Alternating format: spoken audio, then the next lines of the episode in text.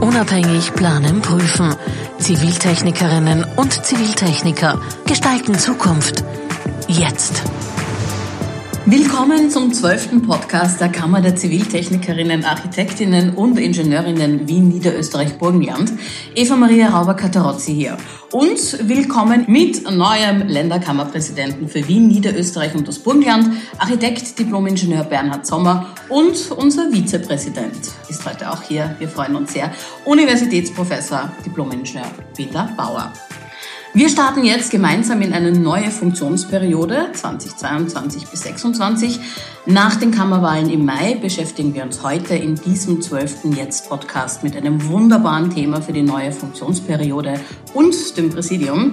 Jetzt ermöglichen. Unsere Aufgabe ist das Ermöglichen. Heute sitzen wir hier mit den absolut richtigen Ansprechpartnerinnen. Erstens der neue Präsident Bernhard Sommer, sein Vizepräsident Peter Bauer, stellvertretender Vorsitzender Architektinnen Günter Katterl, Sektionsvorsitzende Ingenieurkonsulentinnen Michaela Ragosnik-Angst. Und gemeinsam werden wir heute darüber sprechen, jetzt ermöglichen, unsere Aufgabe ist das Ermöglichen. Ich freue mich sehr über unsere Gäste, das Thema, schön, dass Sie alle hier sind. Präsident, Architekt Bernhard Sommer, herzlich willkommen hier zum Podcast. Jetzt ermöglichen, was bedeutet das für Sie? Es geht ja um unsere Funktionsperiode. Wir sind neu zusammengesetzt im Präsidium und ermöglichen soll eigentlich das Leitthema der Kammer sein. Also eine Organisation, die ja grundsätzlich einmal vom Gesetzgeber eingerichtet wurde und auch eine Pflichtmitgliedschaft mit sich führt, die sollte nicht als Klotz am Bein empfunden werden, sondern als eine Organisation, die hilft, die unterstützt, und die dabei stützt, Dinge zu ermöglichen, jetzt natürlich einerseits auch, was das einzelne Mitglied betrifft, zu ermöglichen, aber wichtiger vor den Herausforderungen, vor denen wir stehen, ist es die Abmilderung des Klimawandels oder das Hintanhalten vielleicht sogar des Klimawandels zu ermöglichen. Wir haben da eine entscheidende Rolle. Und man kann auch sagen, dass wenn man den Städtebau mit betrachtet, dann bearbeiten Ziviltechnikerinnen und Ziviltechniker wahrscheinlich drei Viertel der klimaschädlichen Emissionen über ihre Tätigkeit und haben hier einen extremen Hebel. Ja, und der setzt, fängt beim richtigen Anordnen von Dingen an. Aber es geht natürlich, da sind, wir sind eigentlich viel zu spät mit so kleinen Schritten. Und jetzt brauchen wir einen sehr, sehr großen Schritt. Und das ist der Umbau der gesamten Wirtschaft und auf jeden Fall auch der Bauwirtschaft zu einer Kultur des Reuse, der Kreislaufwirtschaft, aber eben mehr noch, also wirklich des, des Wiederverwendens, Wiedereinsetzens, Neuinterpretierens vielleicht auch nur von vorhandenen Strukturen, also das Auffassen der gesamten gebauten Umwelt, Lebensumwelt als Ressource. Nur so werden wir wahrscheinlich in die Zukunft gehen können. Da müssen wir mithelfen, das zu ermöglichen oder auch zu ermöglichen, dass unsere Mitglieder das ermöglichen können. Also da gibt es mehrere Ebenen. Vizepräsident, Universitätsprofessor Peter Bauer, Ingenieurkonsulent für Bauingenieurwesen. Schön, dass Sie hier sind. Willkommen. Herzlichen Dank für die Einladung. Ich kann mich unserem Präsidenten hier nur anschließen. Ich denke, dass genau in dieser Zeit des Umbruchs, des notwendigen Umbruchs, vor allem natürlich in Richtung Nachhaltigkeit, eine der Hauptaufgaben unserer Kammer ist, die Märkte, die wir da haben, offen und transparent zu halten, lösungsorientiert zu halten. Das äh, finde ich neben der Selbstverwaltung, die für mich auch ein hohes Gut ist, äh, als eine der wichtigen zukünftigen Aufgaben für diese Behörde. Sektionsvorsitzende Ingenieurkonsulentinnen, Diplomingenieurin Michaela Ragosnik-Angst. Herzlich willkommen. Danke, dass ich auch hier sein darf. Als Berufsstand der Ziviltechnikerinnen muss es uns eben allen ein großes Anliegen sein, die vorherrschenden globalen Themen wie Klimawandel, Fachkräftemangel und Teuerung eben zu bearbeiten. Dies fordert eben das Engagement jedes jeden Einzelnen, und dieses Bearbeiten und Mitarbeiten an diesen Themen möchten wir als Kammer in den nächsten Jahren ermöglichen. Ich möchte auch eins dazu sagen, wir sind mehr als eintausendfünfhundert Mitglieder in diesem Kammerbereich mit einer aufrechten Befugnis. Und es kann nicht nur einem paar ehrenamtlich äh, arbeitenden Funktionären liegen, dass diese Themen bearbeitet werden. Ich kann auch diesen Satz nicht mehr hören, die Kammer soll, Punkte, Punkte, Punkte, äh, sondern es sind die Mitglieder aufgefordert, hier mitzutun. Und äh, dieses Mittun ist die Aufgabe der Kammer, das zu ermöglichen. stellvertretender Vorsitzender Architektinnen Architekt Günter Katterl, herzlich willkommen. Hallo. Also das Jetzt gilt für mich ganz besonders, weil ich als ganz, ganz neues Mitglied, freut es mir auch ganz besonders, dass ich erstmals hier dabei sein darf und hoffe sehr, dass ich auch meinen Beitrag leisten kann und erwarte mir das auch von mir, um, ich wollte jetzt fast sagen, um unseren Berufsstand fit für die äh, herausfordernde Zukunft zu machen. Nur unser Berufsstand ist ganz sicher fit für diese Zukunft. Äh, es liegt aber an uns, ein Umfeld zu schaffen, wo dieser Berufsstand, diese Fitness ausführt. Stichwort emissionsfreies, nachhaltiges Bauen in der E U umsetzen bis zwanzig vierzig. Da ist es jetzt an der Zeit zu handeln. Da gibt es auch jede Menge an Begleitarbeit der Kammer als eine der wenigen unabhängigen und sachverständigen Organisationen, die wir haben. Herr Vizepräsident, wie geht man hier vor? Das ist eine sehr gute Frage. Also das Thema Nachhaltigkeit auf allen Ebenen, das wird sicher eines der zentralen Themen der kommenden vier Jahre. zwanzig vierzig ist in achtzehn Jahren. Da ist sehr, sehr, sehr viel zu tun und wir sollten dieses Thema unbedingt auch sehr, sehr ernst nehmen. Wie ich schon kurz im Einleitungsstatement angesprochen habe, ist es für mich das Wichtigste, dass wir sehr lösungsoffen an diese Themen herangehen. Das meine ich tatsächlich so, damit das gesamte kreative Potenzial erhalten wird. Und da müssen wir eben aufpassen, dass nicht Player das nutzen, um schon gewisse Lösungen vorzugeben. Also nicht gewisse Technologien erlauben oder verbieten, das wäre mein Ansatz, sondern durchaus von mir ist auch sehr scharfe Grenzwerte festlegen, von mir ist auch hohe Besteuerungen äh, vorsehen, wenn irgendetwas im Stoff vielleicht eher zurückgedrängt werden soll, weil die eine Generallösung, da bin ich mir ganz sicher, wird es nicht geben, wenn acht Milliarden Menschen dasselbe tun, egal was sie da tun, das wird jedenfalls schiefgehen. Ja, wir brauchen viele, viele Lösungsansätze. Darf ich gleich dazu anschließen, weil das ist, ein, glaube ich, auch eines unserer inhaltlichen Leitthemen oder eines unserer wesentlichen Aufgaben, wieder ermöglichen. Wir müssen die Türen offen halten, ja, das heißt beim Berufszugang, aber sei es eben auch bei dem Lösungsraum, sozusagen, den es, den es geben kann. Und wenn wir überlegen, wir haben ja an sich natürlich eine super Sache gehabt, also Erdöl und Gas, ne, das war, war ja eigentlich eine feine, eine feine Sache, ein fantastischer Energieträger, nicht? Ein Plastiksackerl und ich kann schon ein, ein, ein Haus ein halbes Jahr lang heizen und so. Also eine, eine sehr hilfreich war das nicht, aber es hat leider die Lebensgrundlage des Planeten hoffentlich nur fast zerstört, ja, weil man halt innerhalb, das was normalerweise innerhalb ein paar Millionen Jahre braucht, um, um zu entstehen und aus der Atmosphäre rausgezogen wird, dann innerhalb von hundert Jahren wieder hineinblasst, kann man sich eigentlich vorstellen, aber das sagt sich jetzt natürlich leicht äh, von der heutigen Warte aus, äh, dass das vielleicht nicht so gut ausgeht. Und wenn wir jetzt aber davon wegkommen wollen, dann haben wir auf einmal die Leistungsfähigkeit nicht, sei es eben beim Produzieren, aber sei es auch beim Bauen, sei es beim Adaptieren und beim Aufrechterhalten eigentlich unserer zivilisatorischen Errungenschaften. Da müssen wir jetzt ganz lokal schauen. Grundsätzlich ist natürlich genug Energie da. Die kommt ja von der Sonne. Ja, und das ist immer noch hundertmal mehr, als was wir brauchen würden. Und grundsätzlich haben wir eigentlich auch schon genug produziert, sprich, wir haben genug Ressourcen. Das ist jetzt, das habe ich jetzt nicht nachgerechnet, ja, aber ich würde mal sagen, wenn man sich da so umschaut, ist, um mich herum sind lauter Ziegel und Gipskarton und so weiter. Also es ist eigentlich schon sehr viel aus der Erdkruste herausgeholt worden, umgewandelt worden in brauchbares Material und so weiter.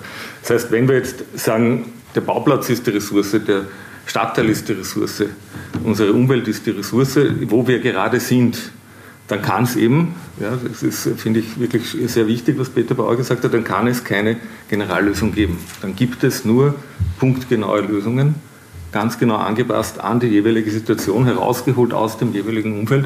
Und dann habe ich aber gleich einmal einen riesen Rattenschwanz an Transportthemen weg, einen Rattenschwanz an, an Produktionsemissionen weg. Und so kann es schon gelingen mit Intelligenz, also das ist ja das Schöne, da verstehen wir ja eigentlich nicht, was, was ist eine zivile, akademische Ausbildung, drei Jahre Praxis, ja, und, und einen Haufen Regeln und, und, und wissenschaftliche Grundlagen eigentlich als seine Arbeit nehmen. Also, und, aber auch nicht zu vergessen, kulturelle Grundlagen, nicht? Und, und das gemeinsam ermöglicht, was wir Kreativität nennen und, und hier immer ganz eigene Lösungen zu entwickeln. Und das wäre eine sehr schöne Welt, glaube ich, in die wir gehen könnten. Gefährlich ist, wenn dann ein paar globale Player sich das Thema greifen, was eine ganz reale Gefahr ist, nicht? Und dann eine neue Generallösung anbieten, die vielleicht dann wieder zwanzig Jahre gut geht, und dann wird man dort auch Probleme sehen, weil das wird immer zu wenig angepasst sein. Ich finde, wir haben auch eine sehr gute Voraussetzung als Ziviltechniker. Wir dürfen nicht vergessen, wir haben ja Architekten und Zivilingenieure, und da bei den Zivilingenieuren über mit, mittlerweile, glaube ich, siebzig Befugnis, verschiedene Befugnisse, und diese Interdisziplinarität, bin ich der Meinung, wird in Zukunft das Thema sein. Wir müssen alle zusammenarbeiten, wir müssen anpacken, und da haben wir eigentlich als unsere Mitglieder, unsere Kammer haben die besten Voraussetzungen. Also wenn nicht bei uns, dann wo, frage ich mich. Und ja, diese eine Lösung gibt es nicht. Und wir sitzen heute zusammen, um zu sagen, wir sind die Partner für Lösungen, die helfen, und wir wollen nicht verhindern. Jetzt muss ich kurz mal, ich muss mal kurz der Partygrätscher sein und sagen, ja, es gibt sehr wohl was, was wir verhindern müssen. Wir wissen, wir müssen die zu Tode Versiegelung unseres Landes verhindern. Aber gleichzeitig muss ich sagen, das ist auch keine Verhinderung, weil es steht auch jetzt schon im Regierungsprogramm, dass wir bis zwanzig dreißig diese Versiegelung um mehr als fünfundsiebzig Prozent reduzieren sollen. Nur, wo ist der Weg dahin? Es gibt ganz sicher Wege, und auch da wieder, also ich als Architekt kann das ganz sicher nicht alleine lösen, weil es ziemlich egal ist, was mein Haus macht. Ich kann es für mein Haus lösen, ich kann es für mein Haus gut lösen, aber auch da brauche ich wieder die Ingenieurkonsulenten, weil hier müssen wir es vor allem aus der raumplanerischen Sicht, müssen wir, müssen wir einfach Wege finden für Lösungen, die auch nachhaltig sind, was unser Land betrifft. Und das ist sehr wohl ein ganz, ganz großes Thema, weil die, eigentlich wird jetzt, ich habe es ja vorher schon ein bisschen angesprochen, es wird jetzt sehr, sehr viel auf dem, auf dem Einzelprojekt, auf das Einzelprojekt fokussiert, während wir mit dieser Vielzahl von vielleicht ein bisschen besseren Einzelprojekten trotzdem unser Land großräumig zerstören. Es ist ein äh, schönes Beispiel äh, dafür, wie Kammerarbeit konkret funktioniert. Also es waren ja die letzten zwei Tage Enqueten zur Bauordnungsnovelle in Wien.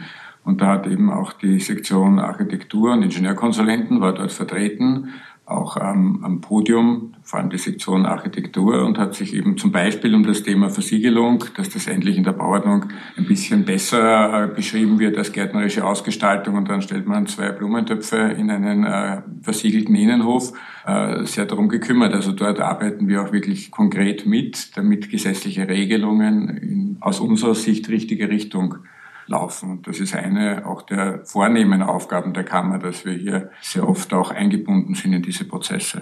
Ja, Versiegelung, dass man das überhaupt noch denken darf, ist eher unwahrscheinlich, weil ja man keine Finanzierung mehr kriegen wird, nicht über kurz oder lang, nicht. Also das, also da muss ich ja sagen, was schon ein Problem ist, ist, dass die Politik im Moment eigentlich der Visionär ist, ja, und wir eher mit Mühe und Not im Moment immer nur versuchen, das zu schaffen. Also da wäre auch also ein, ein, ein wichtiges Ziel, dass wir in den nächsten vier Jahren wieder diejenigen sind, die die Entwicklung vorantreiben oder die mit Lösungen vorausgehen. Das, das sind wir im Moment nicht, also gerade in Österreich nicht. Das, das ist die Schweiz ganz anders unterwegs, muss man sagen, auch, auch die nördlichen Länder, die skandinavischen Länder. Da sind Beispiele von, wie man mit, also was das eigentlich sein kann, das Wiedereinsetzen von verbauten Elementen. Da haben wir natürlich auch ein normatives Problem, ein gesetzliches Problem, wo, wo wir als Kammer was machen können. Aber es ist äh, in der Taxonomieverordnung eben, also die ja jetzt in Zukunft regelt, unter welchen Bedingungen ein, ein Privater Geld kriegt. Also da hat die E U-Politik eben versucht, über die nationalen Gesetze hinaus Einfluss zu nehmen, was, was gebaut wird. Und da, es ist nicht taxonomiefähig, wenn man auf der grünen Wiese baut, Ende. Brauche ich zum Glück nicht mehr darauf warten, was, was, was die... Nein, man kann natürlich sagen, wenn ich es eh nicht international verkaufen will, und das werden wahrscheinlich viele Genossenschaften sagen, dann geht's wieder. Ja. Aber natürlich ist die Raumordnung, das, an sich ist das, glaube ich, angekommen, ja, dass das nicht mehr so geht. Ja. Also das, aber es ist, wie gesagt, da ist die Politik wesentlich weiter, als, als eigentlich jetzt wir auch auf den Unis oder so, weil da immer noch Projekte überhaupt ausgegeben werden, wo man einen Bauplatz auf der grünen Wiese hat und so. Das wird es eigentlich nicht mehr geben, glaube ich. Also das kann es nicht mehr geben. Vielleicht, ähm, ich glaube, dass viele unserer ZuhörerInnen nicht wissen, was äh, eigentlich die Taxonomieverordnung ist. Und ich muss sagen, ich habe mich auch erst vor kurzem damit äh, näher beschäftigt. und haben zuerst gedacht, was haben wir Ziviltechnikerinnen damit zu tun? Eigentlich gar nichts, wir können da nichts beitragen. Dann bin ich da durch diese Dokumente gewandert und habe den ersten delegierten Rechtsakt mir hergenommen und angeschaut. Und da gibt es so technische Bewertungskriterien, die eben einen wesentlichen Beitrag zum Klimaschutz leisten. Und habe dann unter einem Punkt neun gefunden, freiberufliche Dienstleistungen. Da haben wir gedacht, hoppala, das betrifft anscheinend doch auch uns. Und dann habe ich dort weiter nachgesehen und haben wir gedacht, wo finden wir uns da jetzt eben wieder? Und dann gibt es eben bei diesen technischen Bewertungskriterien den Neubau. Und ein Neubau äh, erfüllt dann nur die Umweltziele der E U-Taxonomie, wenn er, also er darf prinzipiell nicht errichtet werden auf Acker- und Kulturflächen, auf unbebautem Land, also da haben wir wieder mal die Bodenversiegelung, und äh, in definierten äh, Gebieten mit Wald. Ja? So, und das finde ich einmal prinzipiell sehr gut. Das heißt, äh, wir müssen schauen, dass wir diese Umweltziele dann doch einmal irgendwie erreichen. Und bei der Renovierung bestehender Gebäude habe ich mir gedacht, wo finden wir uns da eigentlich wieder? Und dann habe ich den Punkt gefunden, äh, bei Hoch- und Tiefbauarbeiten und deren Vorbereitung. Ich habe mir gedacht, super, hoppala, da sind ja schon wieder die ZiviltechnikerInnen äh, angesprochen. Ne? Das heißt, äh, bei der Renovierung bestehender Gebäude müssen eben die Bedingungen für größere Renovierungen nach nationaler Definition äh, eben entsprechen. Oder die Renovierung führt zu einer Einsparung der Primär, des Primärenergiebedarfs um dreißig Prozent im Vergleich zu vor der Renovierung. Und das betrifft uns alle. Das betrifft die Planer, das betrifft die äh, Ingenieure, die auch prüfen. Also wir finden uns das sehr wohl wieder, aber wir sind da noch viel zu wenig informiert. Und ich sehe das als einen Teil der Aufgabe der Kammer, dass wir da unsere Mitglieder informieren, weil das geht sonst vorbei. Ja, was ich noch dazu sagen wollte, und jetzt lehnen wir uns schon sehr weit raus in das Feld der E U-Taxonomie. Ich glaube, das ist nicht das einzige Thema, über das wir heute sprechen wollten, aber trotzdem, was mir dabei schon noch wichtig ist, dass man sich jetzt nur darauf verlässt, die wird jetzt alles lösen. Nein, das wird sie nicht, weil im Prinzip ist das nur eine Regulierung für die Banken. Die bestimmt ja nur, wer wie sein Geld, zu welchen Konditionen sein Geld bekommen darf. Und ich warne, ich habe ein bisschen Angst davor, es gibt viel, viel zu viel Geld in dieser Welt, dass eine parallel eine Schattenwirtschaft entsteht, die auch zeigen kann und vielleicht auch zeigen will, ich brauche die Banken nicht, äh, ich kann das auch so lösen. Das ist vollkommen richtig, was du sagst. Auf der anderen Seite muss man sagen, Geld regiert die Welt. Das war immer so und das wird auch immer so bleiben. Wir können machen, was wir wollen. Und vielleicht ist dieser Ansatz über die Finanzierung von Renovierungen, Neubauten und so weiter der richtige, weil dort kann man einhaken. Und weil was ich nicht möchte, ist dieses Greenwashing, wie wir es teilweise auch bei den, bei den Energieausweisen hatten. Ja? Also Energieausweise, zuerst haben wir gesagt, gut, das klingt doch toll, das macht, tragt was zur, zur Umwelt bei. Und dann hat man Energieausweise um zweihundert Euro gekriegt und keiner hat sich wirklich intensiv damit auseinandergesetzt. Jetzt wird es aber so sein, dass ich erst eine Finanzierung bekomme, wenn ich wirklich ein super tolles Zertifikat vorweisen kann. Und da müssen wir darauf achten, dass diese Zertifikate halt auch nicht wieder sowas werden wie ein Energieausweis, den man sich äh, ganz schnell irgendwo besorgt. Für mich ist das ein klassisches Beispiel, dass eben wahrscheinlich eine Regelung nicht reicht. Ja, das, das ist eine gute Regelung und die gehört natürlich parallel in den Bauordnungen verankert. Die gehört auf sehr vielen Ebenen verankert. Und äh, was ich sehr schön finde an der Regelung, die du vorgelesen hast, dass das eine zielorientierte Regelung ist. Also wir sollen etwas um so und so viel Prozent vermindern, dann äh, passiert etwas Positives. Ja, das ist gut aus meiner Sicht für Ziviltechnikerinnen und Ziviltechniker, weil jetzt können sie nachdenken, wie sie das erreichen.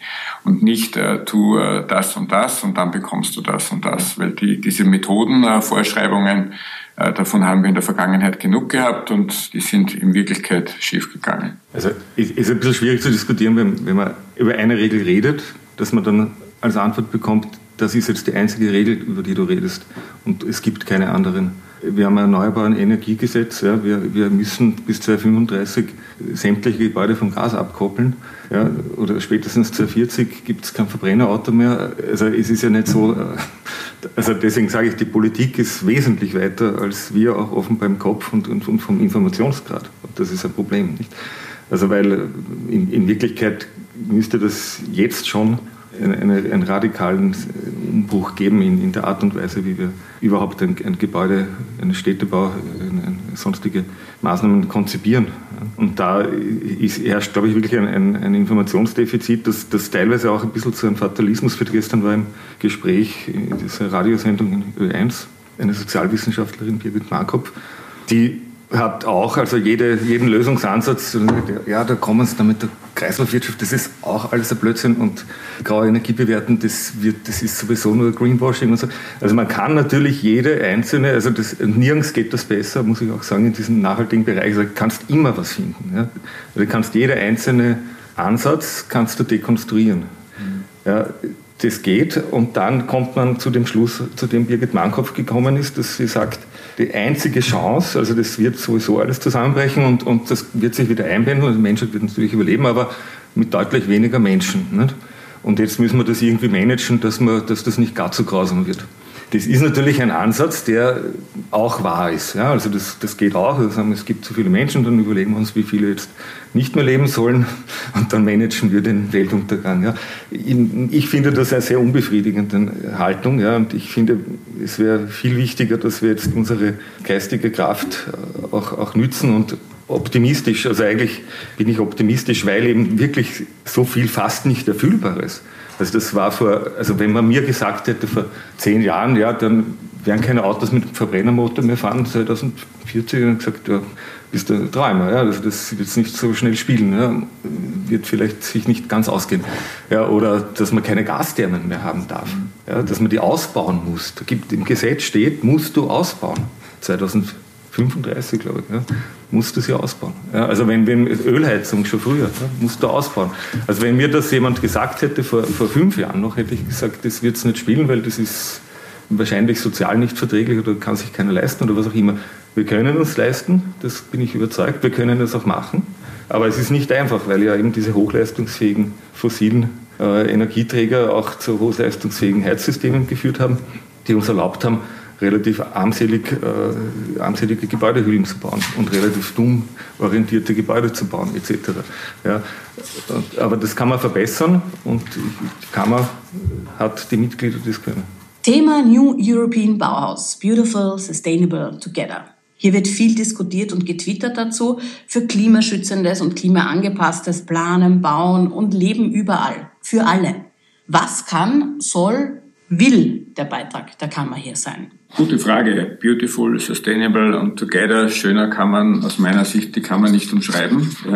Ja. Die E U hat hier wieder aus meiner Sicht vollkommen zu Recht erkannt, dass Nachhaltigkeit eben nicht nur eine Frage der Technik ist, sondern dass es auch in unsere Köpfe und auch in, den, in unseren Herzen hineinkommen muss. Ja. Nur dann werde ich das wirklich auch nachhaltig betrachten, die Nachhaltigkeit, und dann wird sie nachhaltig sein. Und aus meiner Sicht als äh, Zivilingenieur, was kann es dann eigentlich Besseres geben für unsere Gesellschaft, wenn wir hier eine Bau- und Technikkultur sehr, sehr hoch schätzen würden? Ja, da würde ich gerne ein bisschen auch anschließen und sagen, das Wort Nachhaltigkeit, wenn es auch inflationär verwendet wird, wird es trotzdem, glaube ich, werden immer nur Teile davon verwendet. Ich glaube, einer der wichtigsten Aspekte der Nachhaltigkeit, also ein Drittel der Nachhaltigkeit, ist eigentlich die soziale Nachhaltigkeit, und die kommt meiner Meinung nach meistens zur Gänze zu kurz. Und da kommen wir in eine, in eine ähnliche Richtung. Wenn was nachhaltig ist, wenn es sozial ist und wenn es sozial nachhaltig ist, ist es dadurch, würde ich als Architekt behaupten, ist es dadurch auch schön. Und wenn es schön ist, ist es langlebig. Und wenn es langlebig ist, ist es gut. Und wenn es gut ist, ist es wieder nachhaltig. Also es geht nicht nur um die Materialität. Das muss man auch ganz, ganz wichtig, ist ja ganz wichtig, das zu betonen. Die Vermessung, die hat eine wichtige Rolle in dem Zusammenhang, nicht? Weil, weil dieses neue Bauen, wo man wissen sollte, was man an, zur Verfügung hat. Also genau, das genau, ja, genau. Das, also das ist muss einmal einer ja, erfassen. Ja, richtig, ja? Das ist richtig. Also wir werden jetzt immer mehr, wir sagen, wir wollen nicht mehr neu versiegeln. Das heißt, wir werden immer mehr in Bestandsbauten Veränderungen machen müssen, und da braucht man dann halt aktuelle Pläne, und die sind meistens nicht vorhanden. Und damit gibt es wieder ein großes Betätigungsfeld, einmal für mehrere Befugnisse, aber auch unter anderem eben für die Vermessung. Wenn man diese Gebäude erfasst, dann weiß man wenigstens, mit was man zu tun hat. Also Bestandserkundung ist ein Riesenthema. Auch aber aber Bestandserkundung ist, ist, eben, ist eben nicht nur Ressource und Material ist eben auch Kultur. Ja, also ja. Was, was ist eigentlich kulturell da? Und da, da sich auch zu überlegen, was, was man zum Beispiel aus der Sicht nicht, was ist da erhaltenswürdig, was muss man weiterentwickeln aus kultureller Sicht. Ja. Wer, wer zum Beispiel, das, das ist auch ein, ein neues Denken, was eigentlich eine wunderschöne Aufgabe ist. Und ich bin sehr dankbar eigentlich für diese Rede vom dreiundzwanzigsten Oktober von der Van der Leyen, dass, dass sie, und auch interessante Politik, ja, muss das aufzeigen, dieses, es gibt kein klimagerechtes Bauen ohne einer neuen Ästhetik, ohne eines neuen Entwurfsgedanken, ohne einer neuen Baukultur. Ja, das geht gar nicht. Ja, das geht gar nicht, das kann nur schiefgehen, weil dann ist das ein rein kommerzielles Projekt, das, das niemanden befriedigen wird und das vor allem dann Schieflagen einnehmen wird. Und die Kultur ist ja immer auch eine Kritik, ist immer auch ein kritisches Nachdenken. Ein Entwurf ist immer auch ein Hinterfragen und ein Diskurs. Und ohne dem wird es nicht gehen. Und, und daher ist dieses Zusammenspiel zwischen dem architektonischen, baukünstlerischen Entwurf und der Neuentwicklung einer ganzen Wirtschaft, eines Wirtschaftszweiges oder überhaupt einer Art und Weise, wie wir leben. Nicht? Weil da geht es ja bis zum Thema, wie komme ich von meiner Wohnung zum Arbeitsplatz zur Schule. Nicht? Das ist also die Mobilität, ja, das ist ja nicht denkbar ohne der gebauten Umwelt, die diese ermöglicht. Die, es ist, man kann sich ja vorstellen, die Asphaltstraße ist ja eigentlich ein Teil vom Auto, wenn man sich das mal so vorstellt. Ja, dann sieht man eigentlich erst, was das heißt. Nicht? Wie viel ist da versiegelt und so weiter. Wenn, das, wenn man das mitdenkt zu der Maschine, ja? Wie viel hängt jetzt an meinem Autoreifen an Quadratmeter, wahrscheinlich hektarweise, hängt der Asphalt dran. Ja? Selbst wenn ich es durchdividiere durch alle Autos. Nicht? Und das müsste ja nicht so sein. Und braucht Gestaltung, ist auch viel zu sehr vernachlässigt worden, gerade in dem Land auch, also gerade die, der öffentliche Raum. Und auch da ist eigentlich eine Riesenchance, aber eben, wir müssen es ermöglichen. Eine der Hauptaufgaben der Kammer ist es, offene, transparente Märkte zu schaffen. Wettbewerbe, Verhandlungsverfahren mit deutlichen Qualitätsanteilen. Was steht da an? Also da gibt es eine lange Tradition, muss man sagen, die vielleicht sogar älter ist als die Kammer des Berufsstands. Da muss man schon sagen, also da sind die Architekten immer federführend gewesen ähm, beim Fordern des offenen Wettbewerbs über nämlich die Idee, über, über das Konzept. Nicht? Also nicht ein, ein, ein offener Wettbewerb im Sinne von jeder legt ein Angebot und der günstigste kriegt, sondern, sondern äh, über die Qualität eben. Und das ist aber schon auch eine längere Tradition jetzt hier in der Kammer, dass wir sagen, aber ein guter offener Wettbewerb ist ein Generalplanerwettbewerb, weil wir monodisziplinal nichts lösen können. Also wir müssen interdisziplinär, wir müssen transdisziplinär, wir müssen zusammenarbeiten. Und die Dinge sind zu komplex, dass einer allein und sei es auch nur vom ersten Strich weg eine vernünftige Lösung findet. Das heißt, wir brauchen von der ersten Idee, vom ersten Ansatz, und das wird noch viel mehr sein jetzt, eben da, wie wir gerade gesprochen haben, brauchen wir eigentlich sogar jetzt den Vermesser schon als Teil des kreativen Teams, ja? Weil wir ja sonst gar nicht wissen, mit was wir arbeiten und der vielleicht auch eine Idee hat. Ja, also da, und dieses Abholen der Ideen, dieses Offenbleiben für Ideen, das Ermöglichen, dass die Ideen zur Geltung kommen, das ist unsere Aufgabe. Und da ist einer der wenigen Dinge, wo wir, wo es, glaube ich, wir alle gut beraten wären, einen traditionsreichen Weg, nämlich den des offenen Generalplanerwettbewerbs, weiterzugeben. Da, da, da gibt es für mich auch noch ein paar Themen, eben nicht nur, dass man sagt, äh, ein Generalplaner ist jetzt ein Architekt, ein Vermesser und ein Bauingenieur drinnen oder ein Landschaftsplaner, sondern da gibt es für mich noch ganz viele andere Disziplinen wie äh, Informationstechnologie, Maschinenbau, Telekommunikation, Ökologie. Also ich glaube, da sind wir wirklich als Kammer sehr gut aufgestellt oder durch unsere Mitglieder natürlich sehr gut aufgestellt, weil wir eben diese ganzen Disziplinen abdecken. Und das sollte man fordern und fördern, dass eben diese interdisziplinäre Zusammenarbeit auf jeden Fall gewährleistet ist. Noch ein Stichwort zu der ganzen Sache ist eben Wettbewerb, ist für mich auch die faire Vergabe.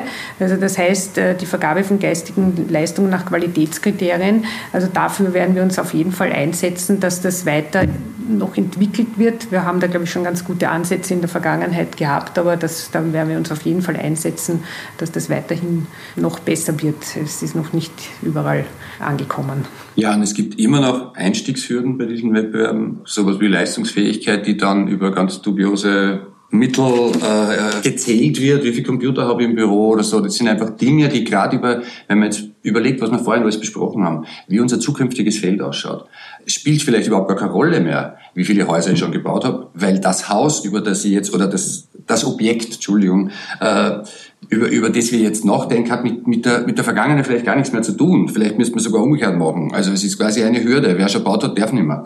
Also nein, das wollen wir natürlich auch nicht. Aber wir wollen auf keinen Fall diese Türen schließen vor den hoffentlich ganz vielen neuen, jungen, frischen, die mit ihren Ideen einwirken können, dass wir also jung und alt gemeinsam und vor allem interdisziplinär unsere neue Welt erschaffen.